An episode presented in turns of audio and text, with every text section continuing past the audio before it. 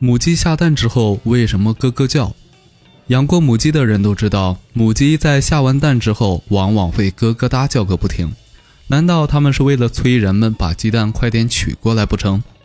其实，母鸡下蛋之后叫，是因为它们获得自由之后表达兴奋的一种方式。母鸡下蛋并不轻松，下一个蛋通常需要十到二十分钟，而且这还是一个非常消耗体力的活儿。母鸡们下蛋时常常是累得脸红脖子粗，它们在下蛋后并不会马上离开，而是要窝在窝里面休息一会儿。而这一小段时间，它们通常处于比较亢奋的状态，于是就咯咯哒的叫个不停。